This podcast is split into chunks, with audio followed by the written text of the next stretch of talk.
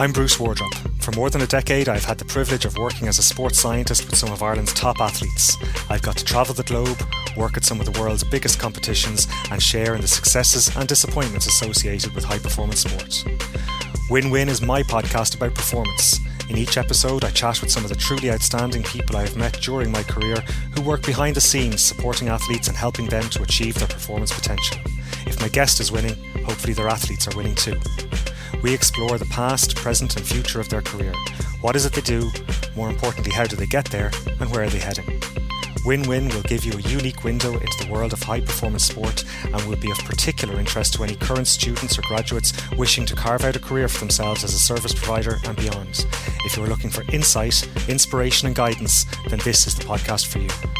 Subscribe to Win Win wherever you get your podcasts and follow me on Instagram at b underscore wardrop to get updates about upcoming guests and to submit any questions you would like addressed on the show. Episode 1 with Karen Williams, Head of Performance Planning with British Gymnastics, is out later this week.